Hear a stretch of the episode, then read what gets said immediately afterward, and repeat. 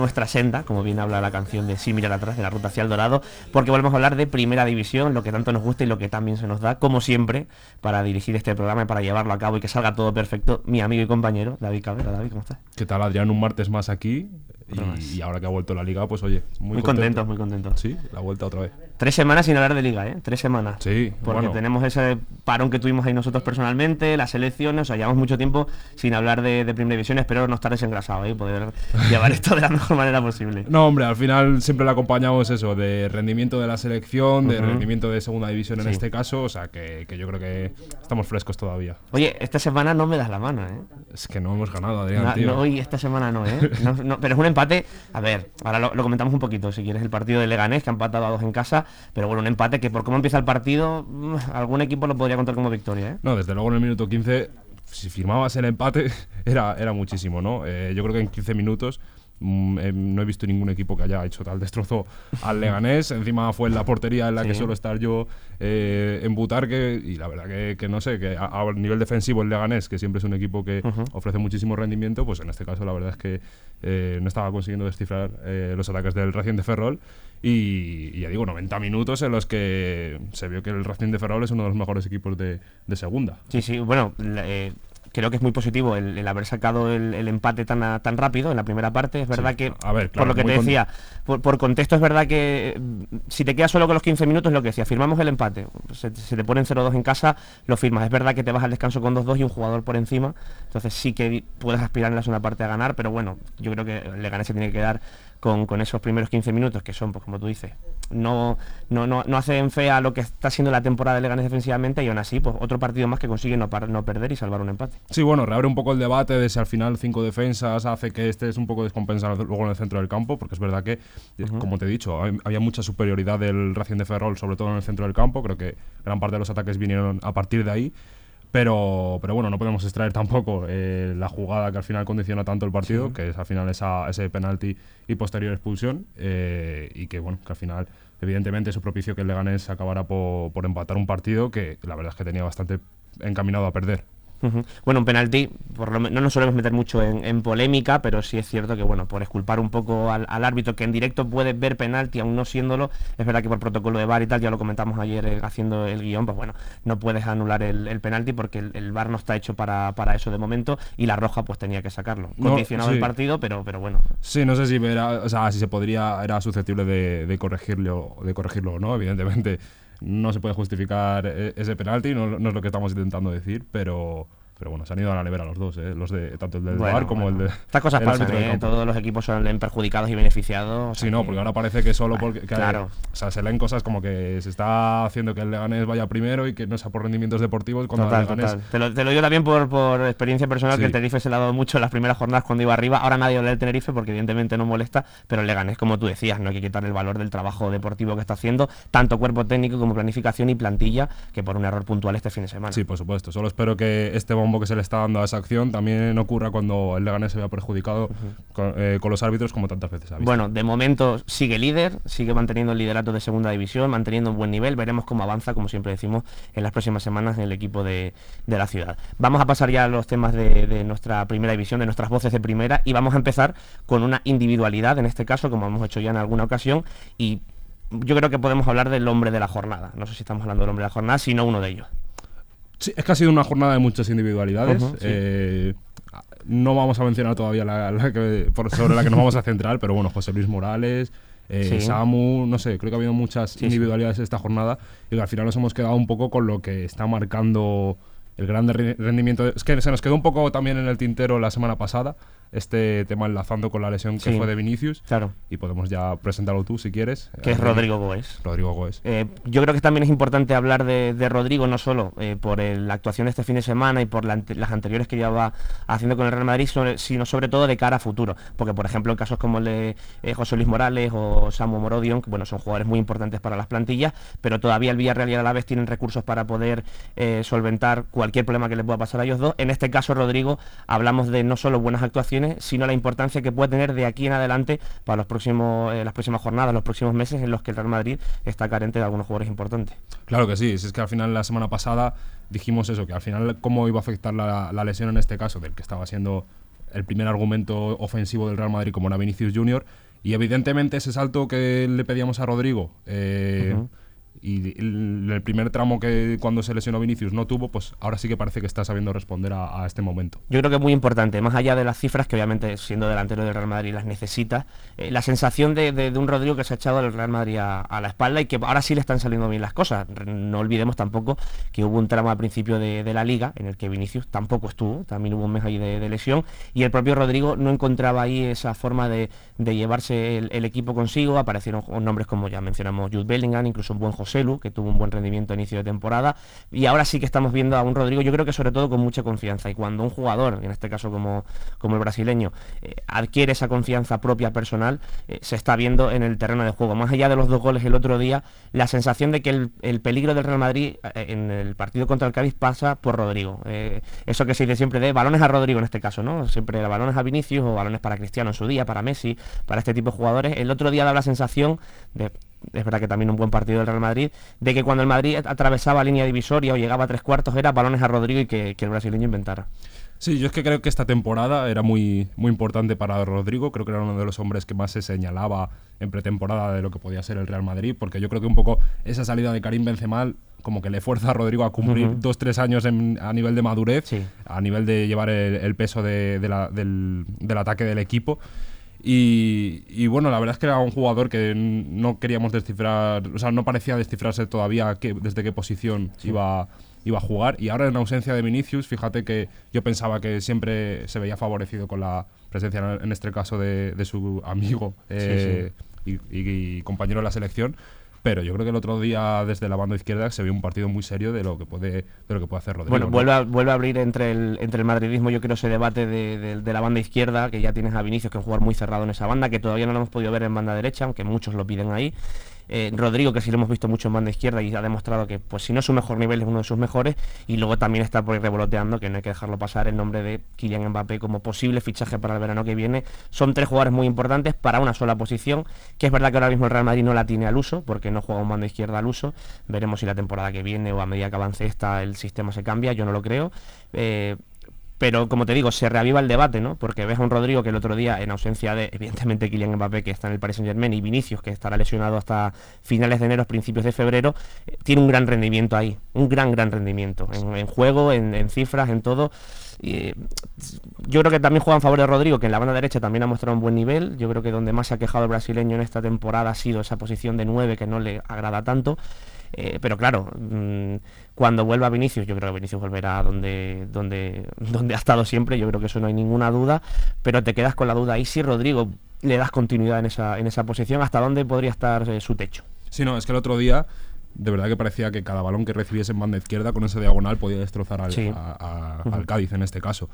Eh, este debate incluso se puede llevar, en este caso, a la selección, evidentemente, porque Rodrigo y Vinicius comparten, comparten selección y en este caso, en ausencia del jugador más importante a nivel de selección, que es Neymar, pues se puede también extrapolar un poco este debate. Yo pensaba que Rodrigo era un jugador que tenía que intervenir mucho, que tenía que bajar mucho su posición para, para sentirse importante y para que se, el peso ofensivo eh, de Rodrigo en este caso se materializara, pero no es así. Eh, ya digo, yo es que el mejor partido que, le he visto a Rodrigo al final ha sido desde esa banda izquierda y yo que pensaba que, podía ser eso, eh, a nivel de punta o un nivel un poco más atrás, eh, por dentro, donde Rodrigo iba a ofrecer mejor rendimiento, en este caso creo que puede ser desde la banda izquierda.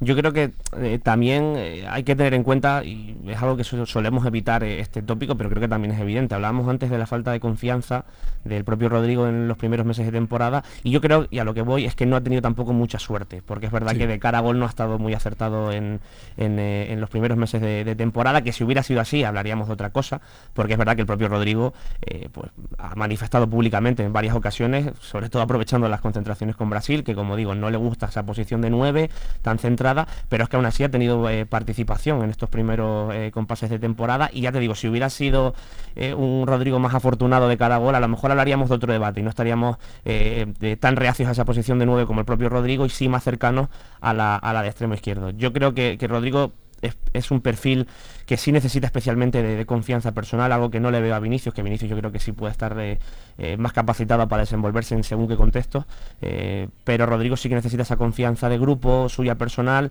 y bueno, yo creo que es evidente que a la que vuelvan todos, Rodrigo se volverá a colocar en esa, en esa posición, y si mantiene esa, esa confianza personal, que le dimos por ejemplo el día de Valencia, que compartió sitio con, con Vinicius y hizo una actuación bastante similar a la que ha hecho este fin de semana en Cádiz, Rodrigo va a seguir siendo muy importante para, el Real Madrid. Sí, es que tú hablabas del acierto final y yo creo que es lo que le ha faltado a, Rodrigo en este caso. Es que muchas veces eh, pecamos demasiado de resultadistas, evidentemente, y a Ancelotti, que tantas veces la ha defendido en rueda de prensa, yo lo comparto totalmente su, opinión porque creo que ha sido muy productivo. Lo que pasa es que ese acierto final, pues a veces nos ha traducido en los dos, tres goles que debería a lo mejor llevar Rodrigo y que el Bernabéu esperaba que llevase. Eh, entonces, bueno, eh, es que se me, se me, viene a la mente ese partido ante el Getafe, no sé si te acuerdas a principios de temporada, que al final fue un, fue un, partido en el que Rodrigo se va sin marcar, eh, lo resuelve Jude Bellingham muy al final del partido, pero es un, es un partido en el que Rodrigo no lo deja de intentar, en el que Rodrigo no deja de hacer esa diagonal como he comentado en Cádiz, y, ya digo, un partido que se fue sin marcar, pero que esta vez, por ejemplo, en Cádiz, eh, se fue con dos goles, dos golazos, además, podemos decir. Muy bueno. Y que, ya digo, ese punto de acierto es lo que está haciendo que Rodrigo tenga esa confianza, que se traduzca también en cinco goles y cuatro asistencias en los últimos tres partidos. Bueno, hablábamos en su día, cuando hablábamos de Jude Bellingham en las primeras jornadas, de esa posible o no dependencia que podría tener el Real Madrid sobre el inglés de cara al inicio de la temporada y del transcurso de la misma. En este caso estamos viendo en Bellingham, y mira que te lo digo, habiendo marcado el otro día otra vez, eh, un poco más desaparecido, es verdad también que renqueante por la lesión en el, en el hombro y un poco eh, precavido. Ahora es Rodrigo el que se ha hecho al equipo a, la espalda. Entonces, mm, bueno, el Madrid de momento eh, yo creo que tiene que estar contento porque si no ha sido un jugador ya sabe que tiene otro, que, es, que es, Rodrigo, que yo creo que lo lleva sabiendo toda la temporada, que, el nivel lo tiene y que, tenía que aparecer y ahora eh, está apareciendo con goles. Yo creo que el, juego de Rodrigo siempre es el mismo, es muy incisivo, yo creo que tiene mucha personalidad y ahora le está acompañando, pues eso, un buen momento de forma de, de cara a gol. Para cerrar este tema, ya si quieres, eh, te voy a pedir un poco que te mojes. ¿Ves sostenible el rendimiento de Rodrigo? ¿Crees que es un gran argumento que el Real Madrid a lo mejor a principios de temporada no contaba tanto por ese tema de falta de acierto que comentábamos y que ahora sí que tiene? Yo creo que yo creo que lo ha tenido siempre. Es verdad que te puede, puedes tener un poco de dudas porque todavía no hemos visto una temporada de principio a fin de Rodrigo con unos números de top mundial. Si, si es verdad que lleva buenas temporadas de, en cuanto a números goleadores, pero yo creo que lo tiene. El, gol lo tiene, yo creo que lo demuestra en, esos días en los que está acertado como el otro día. lo que tú decías son dos golazos, no son dos balones de, empujar, los que también tienen su valor por ser, eh, pues a lo mejor ese perfil más rematador, más de posición de área. En este caso son dos goles de lo que te decía al principio, de coger el, equipo, echárselo a la espalda, de irse de dos o tres y de finalizar. El, gol lo tiene, tiene, tiene esa, ese pose de, jugador importante para, para el Real Madrid, al igual que Jude Bellingham, que ahora puede estar atravesando, entre muchas comillas, ¿eh? entre muchísimas comillas, un pequeño bache, si lo comparamos con el Bellingham del principio. Bueno, es que era algo irreal comparar claro, cualquier totalmente. con eso. Entonces Rodrigo sí que puede tener algún pequeño bache más en todo lo que queda de temporada, pero siempre aparecerá alguien, yo creo, en el Real Madrid. No sé si será Bellingham, si será Rodrigo. Ahora, por ejemplo, José no está apareciendo, pero puede aparecer. Bueno, Brahim está respondiendo Brahim está respondiendo muy bien. Que el otro día, bueno, no, hay que, no hay que olvidar tampoco que Rodrigo el otro día no iba a ser titular. El titular era Brahim y mira cómo se le da al final la, la actuación. Yo creo que Rodrigo sí que puede ser un buen argumento de aquí a, a lo que queda temporada, sobre todo porque, ya te digo, tiene un mes y medio por delante, que es un mes y medio muy largo, con muchísimos partidos para el Real Madrid, y creo que se acabará asentando como un argumento eh, muy importante y creo que él se va a sentir importante para el equipo. Bueno, pues cerramos si quieres este capítulo de, del Real Madrid, un Real Madrid que ahora mismo es líder después del empate del Girona eh, contra el Atlético. Empatados a puntos están los dos. O sea, gana el Madrid por el golaveras particular, que gana el Montilivi 0-3, pero, pero sería líder ahora mismo. ¿Pudiste ver el partido? Así un poco fuera de guion. Sí. ¿Qué te pareció? A mí me parece un partidazo. ¿eh? Fue un partido, a mí me gustó mucho. Me gustó mucho porque, mira, decía Michel en rueda de prensa que el, el Athletic Club era el equipo que el mejor equipo que había visitado Montilivi, que es verdad que, que, puede chocar porque decía, el Madrid ganó 0-3 pero es verdad que el, partido del Real Madrid de Montilivi, bueno, fue un 0-3 de cómodo, es verdad que el Madrid no necesitó muchísimo para ganar y el Girona no tuvo su mejor día. Y el Atlético ayer hizo un muy buen partido, eh, el Girona también, yo estoy contigo, creo que fue un partido eh, muy bonito, se lo podría haber llevado cualquiera, es literalmente ese partido reflejo de, te lo puedes llevar en, cualquier momento y cualquier equipo, eh, o sea, fue un empate a uno, pero el Girona tuvo las suyas antes el, principio del partido también al final, el Atlético igual, fue un partido muy bonito de ver. Yo es que creo que el Real Madrid aquel día ganó un poco más desde la individualidad. Creo que eh, esa superioridad vino a partir de ahí, de que los jugadores pues, son mejores, evidentemente, por plantilla.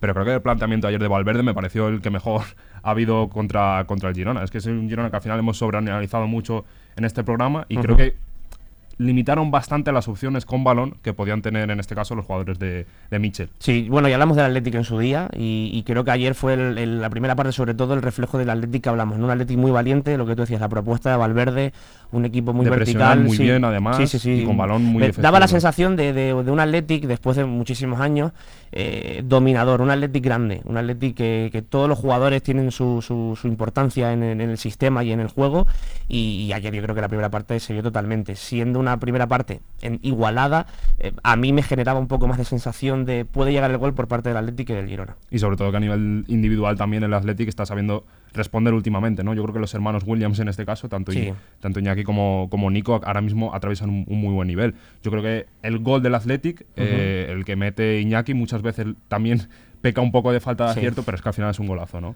Creo que a, los hermanos Williams, que creo que es un factor súper importante para, para, el once del Athletic y en este caso para, para el ataque les ha venido muy bien la aparición de, un gran delantero como es Guruceta, después de muchos años tras, la, tras la marcha de Aduriz. No había aparecido ese perfil todavía en Lezama de un delantero eh, de referencia que esté respondiendo no solo en juego, sino en números, que Guruceta ha empezado muy bien en cuanto a números, y eso ha ayudado, yo creo que, bueno, Nico, que es un extremo puro, y a Iñaki, que le ha obligado a quitarse esa posición que en la que el rendimiento no ha sido tan tan óptimo como delantero centro, así en banda, creo que eso el Atlético también lo está notando muchísimo. Sí, bueno, y al final eh, el Atlético con ese empate, eh, me parece que ha quedado, sí, mira, quinto, quinto posición. Empatado a puntos con, con, la Real Sociedad en este caso, sexto eh, clasificado. Y si quieres empezamos un poco por, hablar de, la Real Sociedad. Hablamos del rival directo del Athletic Club, históricamente, que son los dos equipos de, la comunidad.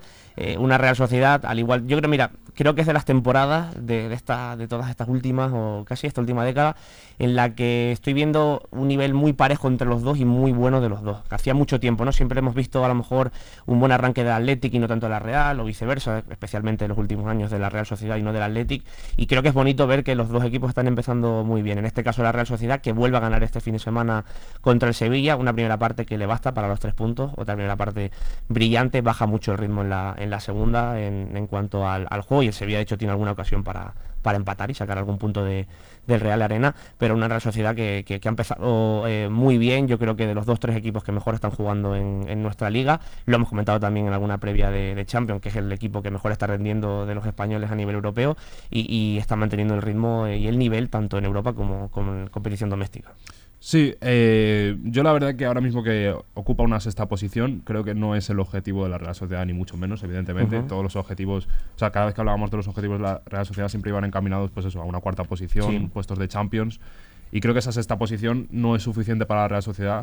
ya, eh, creo que a nivel de rendimiento mm, no está, o sea, está haciendo buena liga, pero me parece que la Real Sociedad puede ofrecer mucho más y evidentemente es cuando tienes que compaginar eh, tres competiciones es muy difícil. Bueno, igual me falla la memoria, ¿eh? porque, porque no lo sé, pero y a lo mejor me tiro también de, lo típico que pasa siempre y especialmente en nuestra liga, que es lo que, analizamos. No sé si la última vez que la Real jugó en Champions, en Liga le fue especialmente mal o a lo mejor no consiguió eh, los resultados que, que se propuso a principio de temporada, no sé, lo digo como el tópico de, que cuando vuelves a Champions después de mucho tiempo, a un equipo nuevo en Champions, luego en Liga te suele costar bastante y empiezas a pasar, eh, empiezas a pasarlo bastante mal. Entonces yo sí que creo que, como tú dices, estoy de acuerdo contigo, eh, las aspiraciones de la Real Sociedad en Liga no son estas, no son estar en Europa League, eso ya es bastante para decir un club como la Real que, su objetivo es entrar en Champions, pero creo que es muy de, valorar eh, el hecho de la buena campaña que está haciendo en Champions, ya clasificado para octavos de final y aún así manteniendo un muy buen nivel en Liga, estando sexto clasificado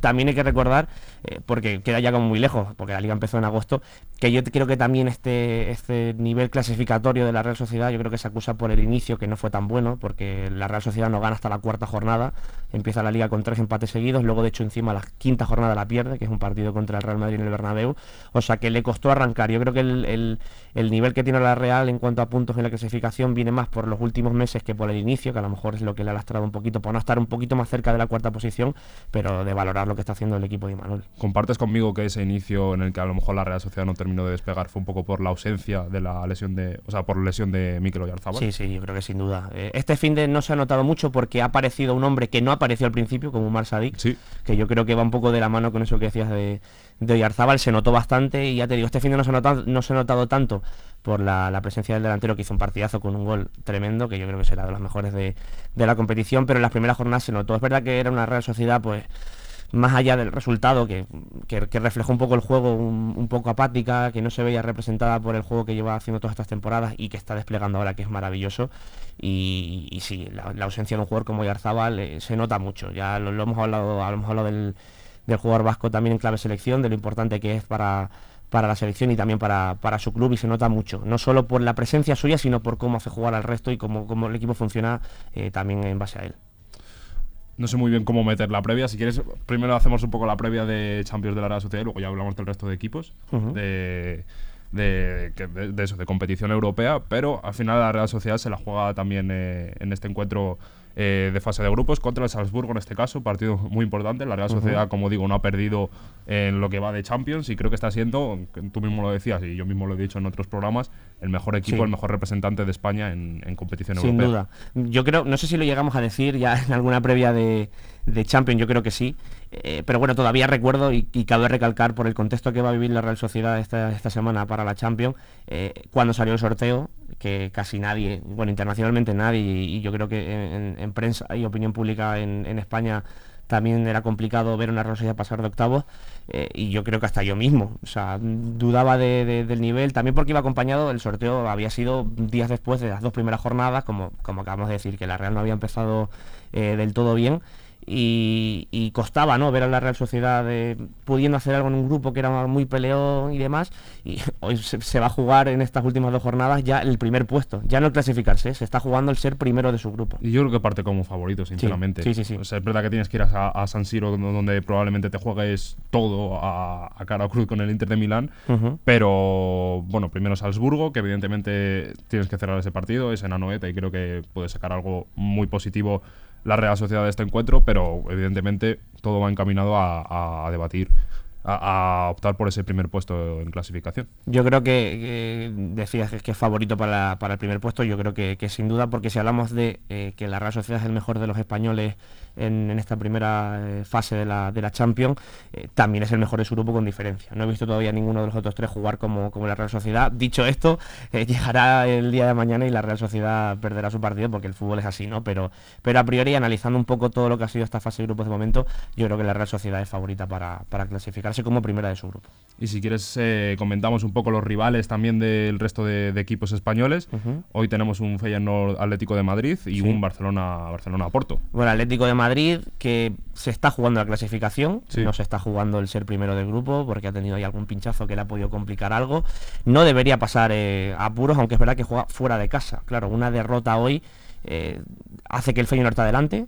Eso para empezar, ya serías mínimo segundo y si el Lazio gana su partido ya te quedas tercero. Ya tendrías que ir a la última jornada teniendo que ganar sí o sí. O sea que es un partido que, eh, bueno, es, es, peligroso para el Atlético de Madrid. Sí, yo creo que le pasa un poco lo contrario a la Real Sociedad. Creo que el Atlético de Madrid está jugando mucho mejor la competición doméstica que la Champions y que todavía no tiene ese punto de, a lo mejor, de confianza en competición europea que se ha terminado en traducir en, eh, pues eso, al final, en que no haya sellado una clasificación que a priori cuando salieron los sorteos de grupo parecía bastante favorable, bastante asequible. Y, bueno, eh, también le da mucho peso Simeone en rueda de prensa cuando le preguntaban por el partido de liga y un poco en esa mentalidad siempre del Cholo de primero Feyenoord y luego ya, de, partido a partido lo que, ha defendido el Cholo siempre bueno no hay que olvidar que la, temporada pasada el Atlético de Madrid ya cayó de la, de la fase de grupos con un grupo como este en el sentido de, de lo que de la frase que decías que al salir el sorteo y al salir el grupo nadie podía pensar que el Atlético no estuviera en octavos, ¿no? Y el año pasado cayó. No sé si esas dudas de lo que pudo ser el año pasado se mantienen o mm, boletean por el Wanda Metropolitano. No lo creo porque la Leti empezado muy bien, como tú decías, en Liga y en Champions, bueno, están yendo un poquito más con lo justito. Oye, no hay que, no hay que eh, tampoco dejar de, decirlo que el Atleti va a empezar esta jornada siendo primero de grupo, ¿eh? que, es. verdad que tiene que, perder y que el Lazio gane su partido para acabar tercero en la última jornada y ver qué pasa, pero que ahora mismo el Atlético Madrid es líder de su grupo. Y el Barça que bueno, no se la juega tanto a nivel de clasificación, eh, pero bueno, creo que al final es un partido también muy importante porque puede ser, el mismo Xavi lo decía también en rueda de prensa, un, punto de inflexión para un Barça que no está sabiendo ofrecer su mejor, lo mejor eh, en el campo. Es, el calendario del Barça después del parón de selecciones es muy complicado, la verdad, o sea, eh, yo creo que de todos los equipos españoles que están en Europa es el, más difícil y de los equipos que están arriba en la clasificación de, la liga porque jugabas en Vallecas ya pinchados, allá no, no, no te llevas ese partido con, con los tres puntos. Lo que tú decías, este partido de Champions es muy importante para ver eh, las sensaciones y bueno, una derrota contra el Oporto, que yo ahora mismo no la veo, pero, pero puede pasar, se te puede también complicar de alguna manera y luego es verdad que le vienen dos partidos muy difíciles en día, juega contra el Atlético de Madrid en Montjuic y también recibe el Montjuic la siguiente jornada al Girona. O sea que es un, calendario eh, muy importante para el, para el Barça, para testear cómo cómo están esas sensaciones, sobre todo de juego, que es esa filosofía que tanto defiende eh, el club y, el aficionado. Veremos en el, en el, partido de hoy, porque puede parecer un partido fácil, entre comillas, por ser el, el, Oporto y jugar en casa, pero precisamente este perfil de partidos, si se te, complican, las dudas yo creo que se pueden acrecentar muchísimo más. Bueno, el Porto es que ya le puso también muchos problemas en Portugal al Barça. Entonces, yo no creo que sea un partido tan fácil, no lo comparto ahí contigo, sino que, que bueno, creo que le puede poner bastantes problemas en este caso al equipo de Xavi y bueno, por cerrar un poco con el Barça, pues como decíamos, partido muy importante para, asegurar el primer puesto. Bueno, yo creo que el Barça no debería tener problemas para, pasar, porque aunque sea como, es verdad que creo que tiene que tener la obligación personal de, que tenemos que pasar como primero, pero en, este caso yo creo que pasar como mínimo no creo que deberían tener ningún problema, porque el, calendario así, pues, así lo dice, ¿no? Es muy complicado. Tiene que haber una carambola para que el Barça quede, fuera de la, fase de grupo. Mañana la Real Sociedad, que ya lo hemos comentado contra el Salzburgo a las 9, como también juega el Real Madrid contra, contra el Nápoles. Sí, misma situación que la Real, jugándose el primer puesto, en este caso con un duelo directo. Si, si ganara, yo creo que ya es primero de, grupo eh, asegurado, eh, sí, porque le saca cinco puntos. Al Nápoles tendría que ganar al, Real Madrid en, el Bernabéu, ganar la última jornada y esperar que el Madrid en la última jornada también volviera a pinchar. O sea que yo creo que de todos los españoles el que tiene la situación más, factible para ser primero y clasificar como primero es el Real Madrid. Sí, eh, la verdad que sí, que creo que es un poco el que, el que más opta por, eh, ese primer puesto.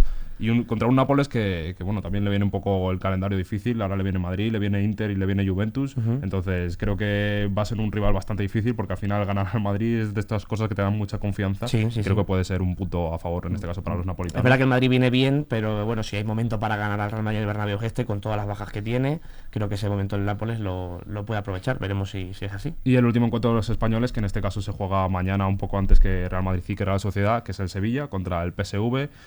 La verdad, el Sevilla eh, ¿cómo lo decimos? Está, está peluda la cosa, la verdad, para, el Sevilla. Ojalá eh, se, pueda ahí agarrar a, a un milagro, porque, bueno... A Europa League, aunque sea. Sí, yo creo que Europa League eh, eh, puede. Es verdad que ya son ya es un mes y medio de Diego Alonso, ¿no? Un mes, mes y medio, no sé cuánto tiempo ya estamos con el entrenador en el banquillo del Sevilla. Todavía no ha ganado el Sevilla, más allá de, Copa del Rey, ¿no? ¿no? No ha conseguido todavía la victoria. Pero bueno, esperemos que la pueda conseguir. Está ahora mismo con dos puntos, a tres del, del tercero y del segundo y si gana a, esta, jornada creo que es el PSV, ¿no? Juega contra el PSV. depende un poco de sí mismo. sí, depende de sí mismo. si gana los dos últimos partidos está clasificado. Eso, eso 100%. Entonces veremos a, ver qué, nivel da el, Sevilla. Sí, bueno, veremos si es un punto de inflexión de que no parece que no termina de llegar de momento. Entonces, bueno, eh, parece que esta va a ser un poco la jornada de los equipos españoles en, Champions League. y bueno, bueno, ya todo para decir, ¿eh? ya la próxima vez que hablemos de, de, Champions será la previa de la última jornada. Esperemos ya poder decir que tenemos equipos clasificados como primeros y que los que están un poco en situación más, más negativa eh, pues hayan conseguido revertir la, situación. Como siempre, deseamos suerte a todos los equipos españoles en esta eh, quinta jornada de, la Champions League y la semana que viene volveremos el martes, como siempre, a las once y media aquí en Voces de Primera para volver a hablar de lo que ha dado de sí el fin de semana. Tierras leyenda hacia el nuevo